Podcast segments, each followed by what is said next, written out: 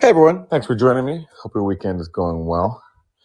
I have a new article out on my Substack about Syria, and uh, the message basically is that um, while Syria's Arab neighbors are re-engaging, uh, readmitting Syria back to the Arab League, there's one party that is uh, not willing to move on from the 10-year war, and that is a country very far away from Syria, the U.S which is insisting on maintaining these uh, sadistic sanctions that deny Syrians the right to live, uh, that deny reconstruction, uh, that deny basic necessities, that deny medical parts uh, to hospitals.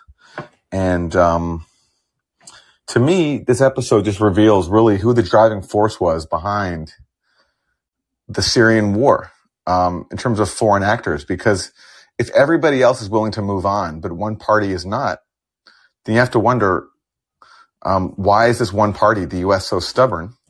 And if you read U.S. officials, what they say, it's pretty clear. They're they're angry that Syria was able to defeat the U.S. side, and uh, that Syria exists outside of U.S. control, and accordingly, they want to punish Syria for it. They don't they don't um, hide that fact, uh, even while they claim to speak in the name of the Syrian people, which is just so ridiculously ironic when their policies of sanctions hurt the Syrian people. So that's what I go through in my latest piece. It's up in my Substack. It's called As Arab States Seek Peace, U.S. Insists That Syrians Suffer. Meanwhile, um, there's a new article in the Washington Post which says that it's based on U.S. leaks from the Pentagon, uh, which basically says that uh, Zelensky attacks deep inside of Russian territory, uh, even as the Ukrainian government has said that it will not attack inside Russia uh, with, with U.S. weapons. And what these leaks reveal is that that's not true because Zelensky in private has been plotting to attack Russia, uh, including with the use of Western weapons. And um, the fact that these leaks are appearing, uh, you know, this could just be, you know, a good faith effort on the Washington Post part to report on the leaks they have received. But also, I wonder if you know, if U.S. officials are encouraging stories like this, I wonder if this is a part of an effort to throw Zelensky under the bus uh, if a peace deal is eventually made. And there are increasing signs that, you know, if Ukraine can't sufficiently bleed Russia in their counteroffensive, then the U.S. will basically um, uh, encourage Ukraine to make a peace deal, which underscores the futility of this entire war because, again, this was never about helping Ukraine put off a existential threat. This was about prolonging the war for as long as possible to bleed Russia. And um, only when the job can't be done anymore is when it appears the U.S. will embrace peace. It just seems very silly. And um, underscoring the sort of U.S. hostility or indifference to peace, let, let me play a clip. Recent Senate hearing. Uh, this is Senator Jackie Rosen talking about what she calls China in brokering peace deals worldwide, uh, including potentially inside Ukraine. Rapidly increased its engagement around the world. It includes brokering, actually trying to broker troubling agreements between uh, to reestablish diplomatic ties between Iran and Saudi Arabia, offering to broker peace deals uh, between Ukraine and the Russian aggressors. So these incidents they highlight China's persistent presence and intention to exert its influence and match the U.S. as a global power. So how can the U.S.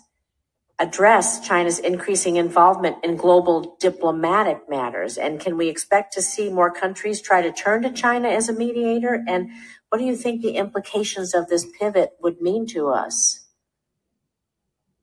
Thank you, Senator. I, uh, it's a very thoughtful question.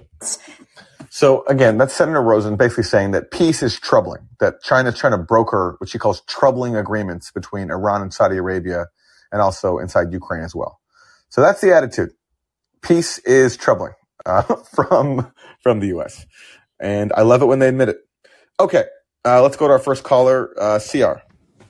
Hey, Aaron. Happy Sunday to you. Happy Sunday to you. Man, you kind of uh, touched on before. Yeah, you said it before. I was going to say it was. Uh, um, yeah, I'm a little kind of. My first thing is, yes, I I've been doing with basically everything now in this day and age. Just immediately, does it pass the smell test? Yeah. and and and a lot of these leaks, you know, quote unquote, um, like I mean, you know, some of them, it's like, do we really call it leaks, or is it, you know, it's, it's just, you know, controlled dissemination of information, and even how accurate that information is, again, too, is right up up for interpretation. Uh, uh, uh, um, and and a lot of people with the uh, the recent leak too said, hey, what's a 21 year old National Guardsman having access to these top secret documents, right? Uh huh. And, and and and so obviously that's the surface level argument. Everybody kind of goes that, and everybody argues that back and forth, and you're like, oh well, the thing that kind of immediately doesn't pass a smell test for me with like a lot of this kind of stuff is, is if these secrets are so important, because they'll tell us when they're leaked, they go, oh, this person leaking these documents, they're dangerous. These are very important secret documents. They're so dangerous that they can't be leaked.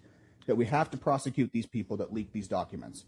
Mm-hmm. But yet at the same time, it also appears that our government will just fucking give access to these very, very dangerous documents to any 21 year old that passes whatever, you know, you know what I mean? So you can't have it both ways. You can't have it where these documents are super, super secret and dangerous and nobody can leak them, but yet they seem to always be leaking and by very young people that where you would think, right, just from the smell test, what's a 21 year old doing having access to these things that are super, super dangerous, super secret? Nobody can have them. So, you know, if they get out, oh my God. You, you know, you know what I'm saying? Like, so all this, this, this kind of like the, I feel like the narrative that they're doing now is kind of crumbling. And, and what I wanted to ask you about that was, do you feel that independent media is doing any good there? Because I kind of feel like it's starting to kind of puncture the bubble a little bit. You know, where before they were able to always spin anything, but now with the internet, you know, and, and we can take screenshots of stuff, even if you delete it. You know, uh, uh, um, do, do you think that we're getting anywhere? Because I kind of feel like that narrative is starting to break, where they can't just you know uh, they can't just just selectively leak and just kind of control the whole flow of information That's a good question. I, I do think things are a bit more free now, and that you do have, um, you know, more like uncaptured sources in independent media. At the same time, though, I've never seen the establishment media be so Orwellian in their adherence to the state line.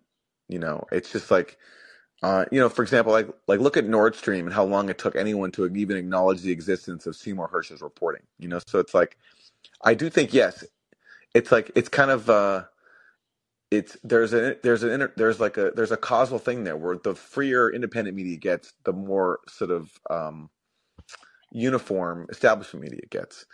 And uh, but yeah, and in terms of the point you raised about this leaker it's it's it, I, I totally get why it raises questions like if this stuff is so secret how could a you know a weekend warrior a national guardsman have access to them?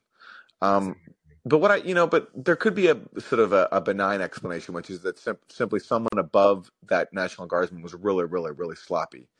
And uh, for example maybe gave this guy, if he was the leaker, um, you know, like sort of like documents to to discard as part of a normal process to get rid of documents, and he just and didn't do proper safeguards, and then this young man just happened to keep what he was supposed to throw away. You know, I don't know. Uh, there's so anything's possible, right? But wouldn't that, wouldn't that explanation also then imply that they're again being frivolous with these things that they want to turn around and tell us that we have to lock up Snowden, we have to lock up Assange, we have to lock up with this kid, we have to lock up all these people. And I don't. To me, that's the part that doesn't vibe. Right? Again, how can this keep happening? Shouldn't you guys have better protocols at this point? Like, you know, to what you're saying, even your most benign, I'll give you the best you know, I, I, you know, you're you sound to me like you're trying to give them the benefit of the doubt. And even when I hear that benefit of the doubt argument, it still sounds to me like, no, you're fucking up. Are you stupid or are you ignorant? you know? Yeah, I mean, look, fair point. Certainly, it's a massive lapse, and um, it, um, I, I, the the official story uh, I, I totally get why people question it because it, it just seems so improbable that someone so low level would have access to that kind of stuff, which is like, you know, which is it's so much material too, um, and so much has been has been revealed, and you know, some of it has has I think furthered U.S. objectives, but some of it hasn't. Like, and um, it's uh, it's really interesting, and um, you know, I haven't followed. You know, there's uh, there's been a bunch of stories about the background of the alleged leaker, which I haven't been able to read, but um, it's it's it's quite possible. It's totally quite possible that there's more to this than than we're being told. And, and just another just another quick thing, because I know you gotta get, get out of the way for everybody else. But uh, uh, did you see the uh, somebody posted a screenshot? It kind of got a little bit of traction on Twitter recently of uh, a tweet from the Defense Ministry of Ukraine back in 2018, uh, warning of uh, Vladimir uh, Zelensky and being a puppet of NATO and like we, we can't vote for this guy. I, I, I was just wondering if you if you happen to see that. If you, I'm did see that.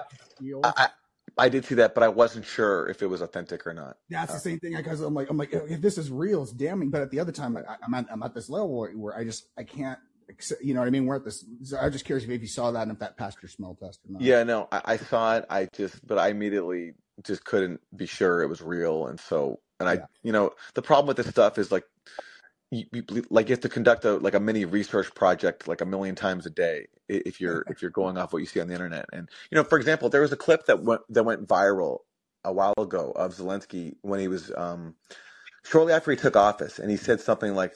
It was he was saying something like I'm the president of war and you know you you people in the Donbass you won't be able to to uh, t- to live, and I'm to you know order troops to go to come and wipe you up, basically.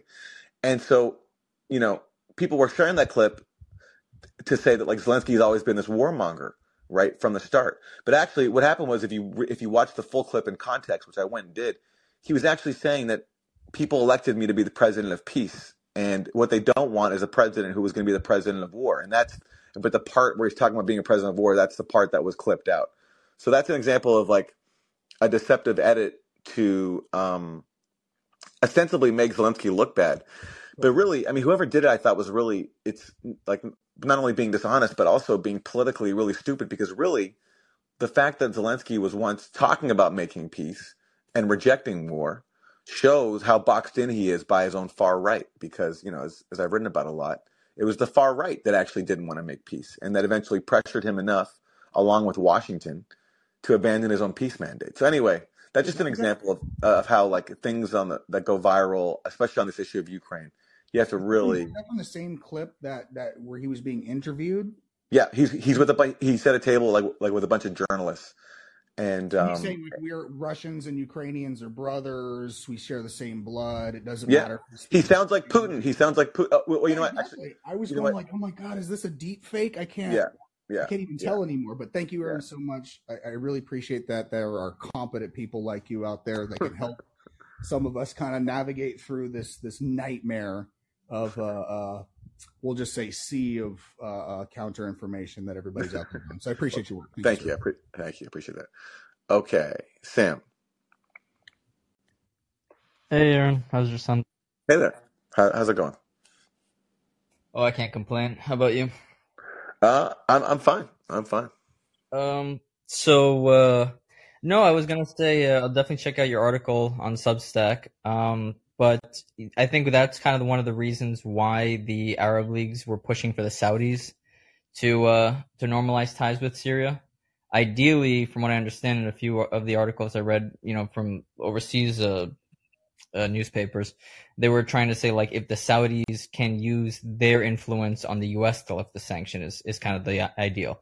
I don't know how much they're going to be able to get, but I think it's kind of like a you know if you uh if you could lift the sanctions, I don't think they'll leverage the oil, but I think that's like what the goal of the other Arab countries are to try to get the Saudis to like use some of its leverage on the U.S. to try and lift the sanctions, or at the very least have the U.S. move out of the uh the oil region of Syria. Yeah, I mean, great questions. I just think, like, when I listen to policymakers and lawmakers in Washington talk about Syria, they're such like bitter. They're so bitter and vindictive, and they just they, they seem to take glee in punishing ordinary civilians for the fact that the U.S. side was defeated or or didn't achieve its full objective of, of regime change. They're so bitter, and like, look what they've done to Cuba for like 60 years. This small little island that happened to disobey U.S. orders.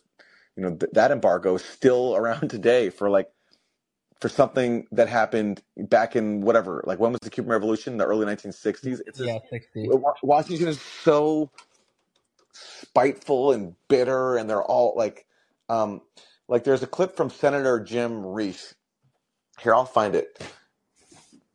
He said something like basically like this has to go. Like, this this is like I think a, a year and a half ago now.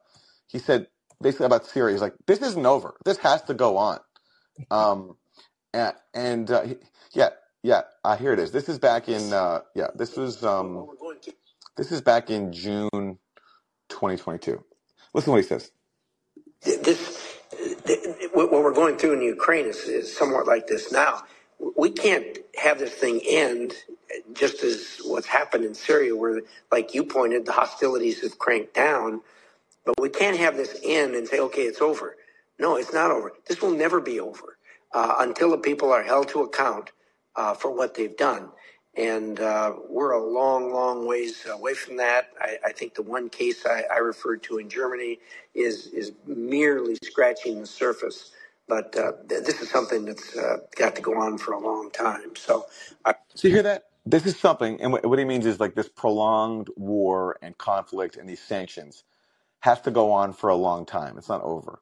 And he, and he frames it in the language of accountability because we have to hold Syrian officials accountable for their war crimes. Well, what he leaves out is that Syria, he, he wants to hold Syria accountable for violence and atrocities that occurred while Syria was fighting off the most well armed insurgency probably in history.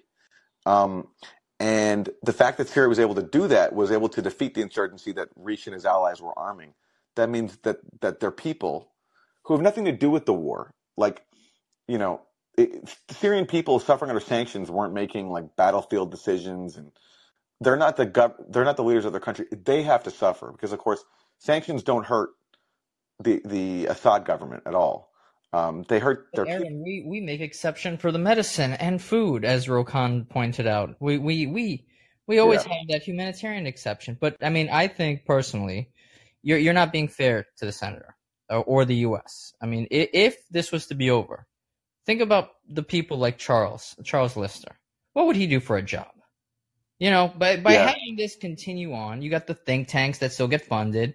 You got Charles. You get what? What was that basement dwelling guy? Um, you know the uh, I I became an expert from playing Call of Duty. Uh huh. yeah. Um, Uh, Elliot Higgins. Yeah. Elliot Bellingcat. yeah. If Belling, what what about him? You'd have to go back to living in his mom's basement. Can you live with that, Aaron? Can you live with knowing that he'd go back to living in a basement playing Call of Duty? I mean, that's that's pretty mean, Aaron. I mean, Yeah. the poor guy. Imagine that. Imagine that. It's Yeah. still like people genuinely when I explain that to them. Somebody referenced Bellingcat once, and I was like, "You mean the guy who literally said I got my expertise from playing video games?" They're like, "That's not true." And I have to pull up the New York Times article and go here, and they go, "Get the fuck out of here!" literally his education, and he gets to go on sixty minutes. And I was like, "Well, don't let anyone ever tell you playing a video game doesn't amount to anything." That's right. It's such a funny story. I mean, literally, this person who's charted out there. For those who don't know, we're talking about Elliot, um, Elliot Higgins of Bellingcat, and Bellingcat's always cited as this like you know as this like digital journalism outfit that just uses open sources to find the truth. And what's left out is that the U.S. government and the U.K. governments fund them uh, and probably direct their work. Uh, but anyway, so in a New York Times profile of Elliot Higgins, the founder of Bellingcat, it literally it literally says Mr. Hig- Mi- Mr. Here, I'll find the lines. Uh, so just, just so people realize we're not joking. Um, it, it's it's so so funny. Um, and, and it's it's so it's just an example of how like the biggest fr- the He biggest have a fraud. job. He didn't even go to college, to my knowledge. He wasn't military. He's, he literally did nothing and just played video games. Here we go.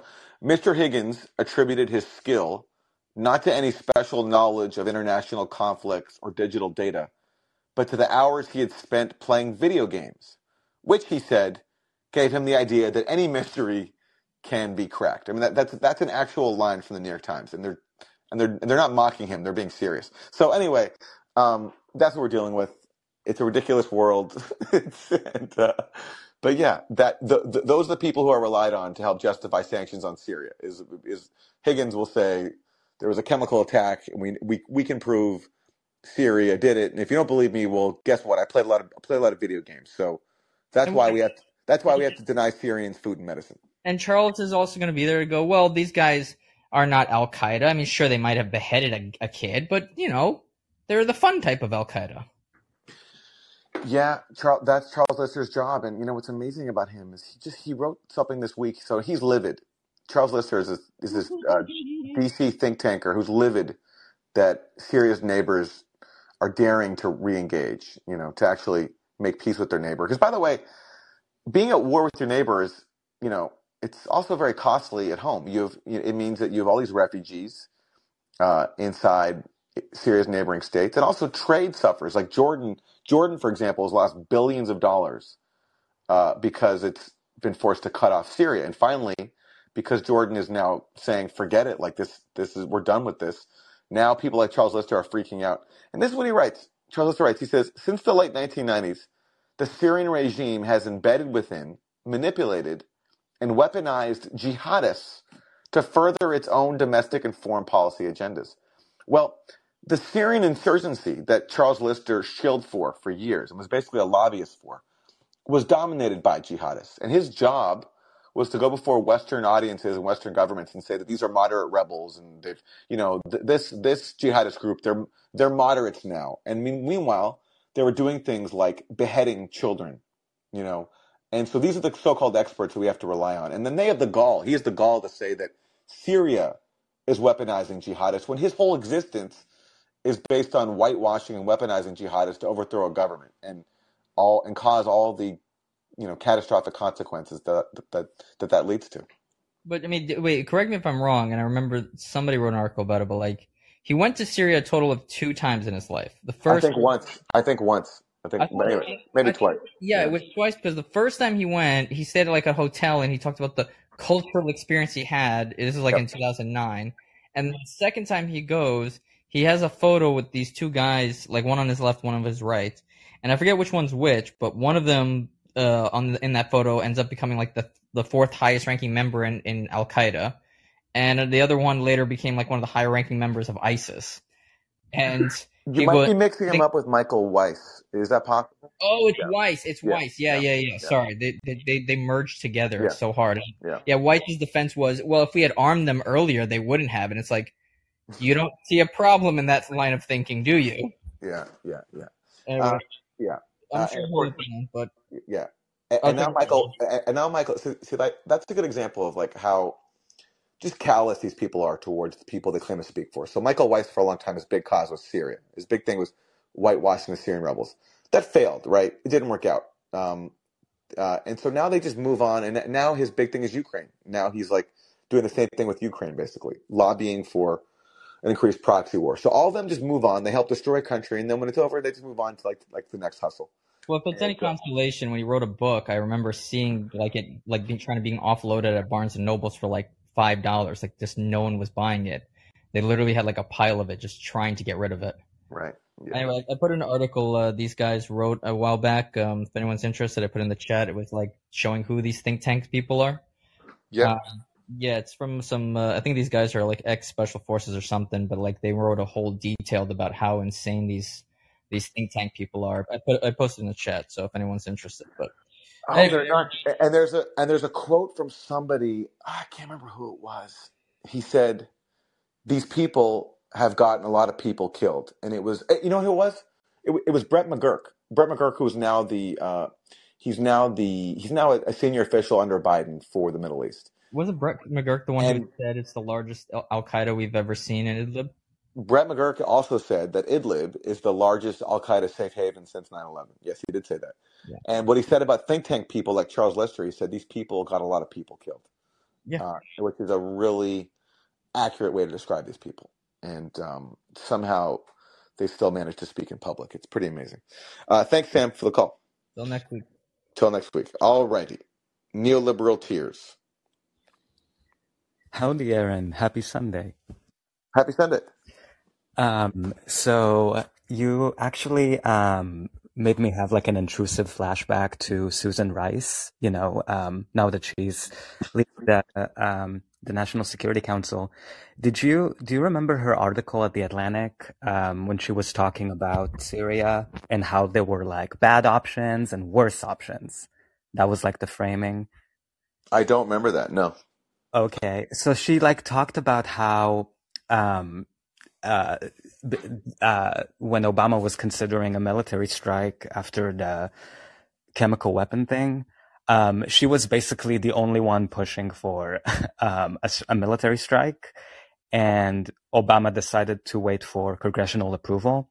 So the entire article is just about her, like, you know, seething. And she's talking about like, like it, the first line is, you're shitting me, right? Um, because she really wanted it. Um, and I just, uh, yeah. And she was talking about how the, you know, like the chemical weapons thing being a red line and there was just a lot of urgency. So I feel bad for her. Um, do you want, do you think that like, is that the reason why they put Susan and Neera sort of in the domestic side? Are they trying to keep them off of like the nuclear codes or, um, it, like, uh, I don't know. What do you think? Uh, you know, I I thought that was interesting how uh, Biden gave he gave Susan Rice and Samantha Power jobs, but um, Susan Rice got a job on the domestic front, and uh, yeah, I was wondering if, if that was like because she was such a uh, a neocon that she he, the Biden didn't want her near foreign policy. But then, but you look at who else he appointed: Jake Sullivan, Antony Blinken, uh, Victoria Nuland. I mean, these are like just diehard neocons. So I think Susan Rice getting that job was probably just may, maybe she wanted that position because uh, certainly Biden hasn't kept the neocons away. Jake is so disappointing to me. Like, didn't he write that article like uh, "Neoliberalism Falls Apart" or something? I I hoped I had I I had hopes. I shouldn't have had, but like um, you know, he wrote that article in Foreign Policy about like you know the vision for like you know we need a new like a vision besides neoliberalism, and then here we are. Um, yeah, but uh, I was gonna I was I was also to bring up um, one of the greatest public intellectuals, um, Meghan McCain. Um, when I, I, just remember when she went on The View um, with, it's one of my favorite shows, but like she was, when Tulsi Gabbard was there, I remember Meghan being so animated about Bashar al Assad, which she never has been before. Like, but she, but she was like, uh, really obsessed with the chemical weapons thing. Um, in ways that I've never seen Meghan McCain ever feel passionately about, like Saudi Arabia, like pick a country. Um, you know, so I think, I think there was a lot of fodder there, you know, just the, the image of chemical weapons, I think too, um, w- w- was, um, yeah. So, uh, anyway, I posted the, the, the Susan Rice article in the chat. Um, you know, she was, uh, you know, saying like, you know, how stunned she was that we didn't, you know, strike Syria immediately. And, you know, um, anyway, um, I'm.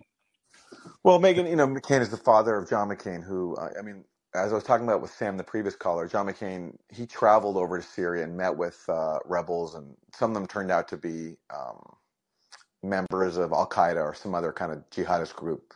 And so Meghan, I'm sure, was very inspired by her father, who she loves to talk about constantly. And, um, yeah, look, it's like this is. I mean, every every every kind of uh, U.S. Uh, interventionist deception has like this fake human rights component to it, where people pretend to care about the suffering of the foreign populations, and that's why, of course, we have to bomb their countries and impose murderous sanctions. Um, and so this the, the chemical weapons thing is a huge part of that. If you read every article now on Syria. And, uh, you know, they have to acknowledge that, yeah, sure, we're imposing these sanctions that are destroying the country's economy and people are suffering. But basically, uh, the way they justify it is they always say the Syrian government gassed its own people, gassed its own people. And um, just as they can't sort of acknowledge the, um, the contradiction between claiming to speak for the Syrian people and out of concern for the Syrian people, but imposing policies that massively harm their human rights, like denying people food and medicine, is a huge violation of human rights. Just as they, as they can't really grapple with that contradiction, they also can't grapple with all the facts that undermine their allegations. So, you know, with all the stuff I've done about the chemical weapons stuff, it's just so clear now that in all the major cases, uh, the allegations are undermined by leaks, a lot of leaks. Uh, in my case, in my, you know my story, Duma, there's the OPCW leaks. In the case of Ghouta 2013, there's the reporting of Seymour Hersh. And there's even people in the Obama administration who leaked claims that the intelligence was not a slam dunk. And they did that deliberately to draw a comparison between Iraq WMDs and Syria chemical weapons. And so in case Mhm. after case, this is it's just apparent that this is a deception. But that's why uh, established media is just it's never even acknowledged. Yeah, and, uh, and and, you know that that point you made about the the weaponization of human rights, that's such a big thing. Like, because I see it all the time too. Like, you see people like Jamie Raskin going on TV and saying, like, you know, we need to save these gay people in Russia. Like, you know, they they need us. Like, they we need to liberate them. And it it goes back to like you know imperialism through feminism and like all of these like you know you're the barbaric nation and we're gonna you know, bring progressivism to you, like while ignoring human rights abuses for gay people in Saudi Arabia or like, you know, any other Qatar, any other country that's our ally, pick one. Um, Israel does pinkwashing too. I mean, there, it's a big club. Um, but yeah, I think just the idea of like playing on people's heartstrings and like human, you know, like, you know, children and like, you know, all of like, it's, it's so perverse to me and hypocritical, like you said. And, um, uh, but yeah, thank you for being here with us. Thank you, thank you. Okay, uh, Mark. Hey, uh, Aaron. Um, I want to thank you again for the reporting you've done on Syria and the chemical weapons. It's uh, it's such a crime, you know. Syria is, uh, you know, 15 years ago, they would have eight, 10 million tourists a year, a big part Yeah, of their income. And because Damascus is one of the oldest settled places in the world, yeah, and the whole area is unbelievably fascinating. And now that it's now that tourism is nothing, and they get nothing. and uh, you know, our it's such a criminal act what we have with these sanctions, not only on Syria, but uh, you know, I heard on Jimmy Dore now it's uh, from some report that it was 29% of the world were sanctioning. that's right. like That's right. we we've gone Yep, crazy. It's unbelievable. yep. That's a new report from uh, CEPR, the Center for Economic Policy Research. They found that huh. 29 percent of global GDP is under Western-led sanctions. Twenty-nine percent. That's it's just uh, and it's totally normalized. It's it's such a brilliant way of like c- dominating the world and making people suffer because you don't send any troops, so no U.S. troops come home um, in body bags. Uh, you don't f- even fire any bullets. All it is is with a stroke of the pen. You can ruin people's lives and help control the world. It's it's such a it, it works so well. Like it's so sadistic, uh, and from the point of view of someone trying to rule the world, it works so brilliantly well. It's the equivalent of siege warfare Yep. and is a war crime. Yeah. But listen, the reason I called was to talk to you about. I saw your you and Katie Halper's interview with Ray McGovern, hmm and you're so good on useful it, it is. I think that's just a fabulous show. Uh, I think of you as the buzzsaw and the red diaper baby. Okay. Although, uh, you know, uh, she's, I mean, that's my generation, red diaper baby. Is Sure. maybe her parents were red diaper babies. But, Uh huh. uh, so I wanted to ask you if you uh, had given any consideration, were convinced, or were going to uh, look further into Ray McGovern's claim that uh, JFK was going to withdraw troops from Vietnam. Because I know you've read Hersh and Chomsky and Yes. The Dark Side of Camelot and all of that. Yeah. And there's no question he was a Cold Warrior coming into the presidency, right? He had the big missile gap that was a total lie and all of that. But hmm um, this uh, book uh, that McGovern mentioned, JFK and the Unspeakable, I think hmm is is very persuasive. It, you know, it, one one of the interesting things to me that this book showed was that JFK carried on a secret uh, conversation with both Khrushchev and Castro uh, that was aided by uh, Norman Cousins and Pope John the 23rd and so forth. And uh, so I'm just wondering if you've rethought your position.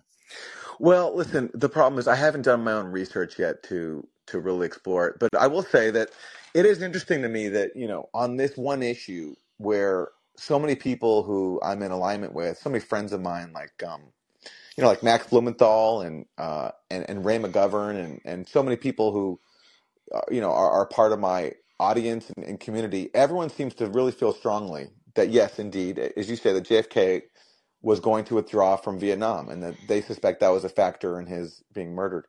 Um, and uh, it's interesting to me. I just, you know, I'm so I'm I'm admittedly very biased. I'm I'm very pro Chomsky because he played such a huge role in my uh, sort of um, intellectual development and my understanding of how to view the world, like just from a very very young age. So whatever he whatever he writes, I just have an I have an inherent trust of.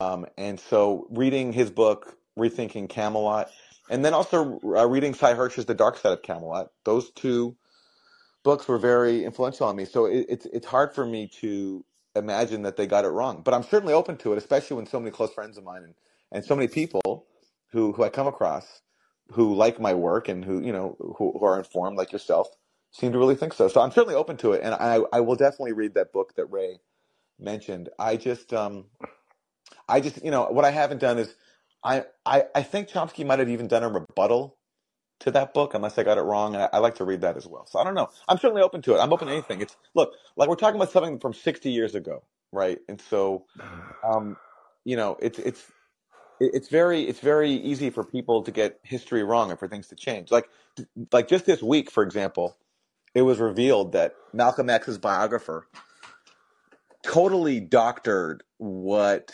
uh, what Dr. King said about Malcolm X, or was it was it about what Malcolm X? It was about what what either Dr. King or Malcolm X said about the other. And Alex Haley, Malcolm X's biographer, has been shown by another historian who's written a new book about Dr. King to have basically completely omitted what was actually said in the service of his own interest. And Alex Haley was kind of he was a conservative, and um, he's previously faced allegations of sort of doctoring Malcolm X's autobiography, which Haley worked on, um, to suit his own agenda. So anyway, it just shows that you know history can very easily be manipulated, and so I'm I'm, I'm open to anything, and uh, I'm very curious to follow up on what Ray said about this book, JFK and the Unspeakable. Oh, okay. Um, yeah, I have to uh, agree that I um, I, I uh, uh, I'm very much a fan of Chomsky. Even in, in, his later years, he seems to be a bit unhinged, but um, uh, you know his uh, contribution to the dialogue has been so you know uh, uh, so true and so powerful. Um, but um, I, so all right, I guess that's all I've got. Well, thanks a lot for the call. My pleasure. Bye bye. Bye bye. Okay, Andrew. Hi, Aaron. I was uh, just wanted to bring up a story I thought you might find interesting. And since you were talking about sanctions, I was thinking about the Nord Stream pipeline and just how, you know, sanctions would probably be a response if they had found out that would that uh, a culprit of, that was an adversary of the U.S. was responsible, at the very least, if not a military response, but certainly sanctions, right? Uh, sit against sanctions would be a, a legitimate response if what?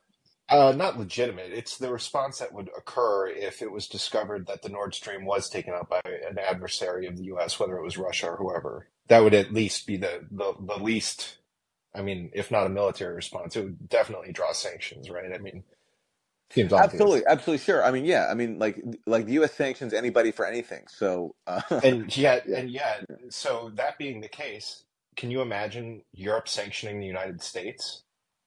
Like, if there was a true investigation that found the result was that it was Yeah. actually the United States, yeah, that the, if sanctions were actually this legitimate tool that were just used to enforce international law, then Europe would be pretty quick to sanction the United States, I would imagine. absolutely, But absolutely. we, we, I mean, just saying those words out loud makes you look like a clown. It's so Of course. Of course, yeah, yeah. It's true. Like inherent. I mean, and that's why even to use the word sanctions, it's like uh, it's it's it's it's downplaying the severity of it because it's like these are like sanctions implies something that is legitimate and is based is is a response to something. Uh, it's a way to hold someone to account. When really, I mean, the the legal term that the UN uses is unilateral coercive measures. That's what they are. It's just the problem is it's harder to say that. Like I like for me, it's easier to say sanctions than it is to say unilateral coercive measures. You know what I mean? So it's like just even language makes it easy to normalize sadism because that's what sanctions is are. Sanctions are sadism, and that's really what I should be calling it. Is just sadism. But unfortunately, like not everyone knows what you're talking about when you say that. So, um, but yeah. Anyway, yes, sanctions are totally. There's a power dynamic there that is presupposed to be legitimate, even in saying the word sanctions, because of course sanctions are never applied equally. They're only applied against uh, bad guy states. Yeah, I, I kind of like the terms that Putin uses for this is uh, the international gangsters. It, it kind of is international international gangsterism where they come up to you and they say, you know, this is this is what's going to happen on this block, and they just enforce it regardless of. But it's not a principled enforcement; it's a top-down hierarchical enforcement based on the U.S. Right? It's not just like a gang, right? They, they're Yeah. not protecting your property, right?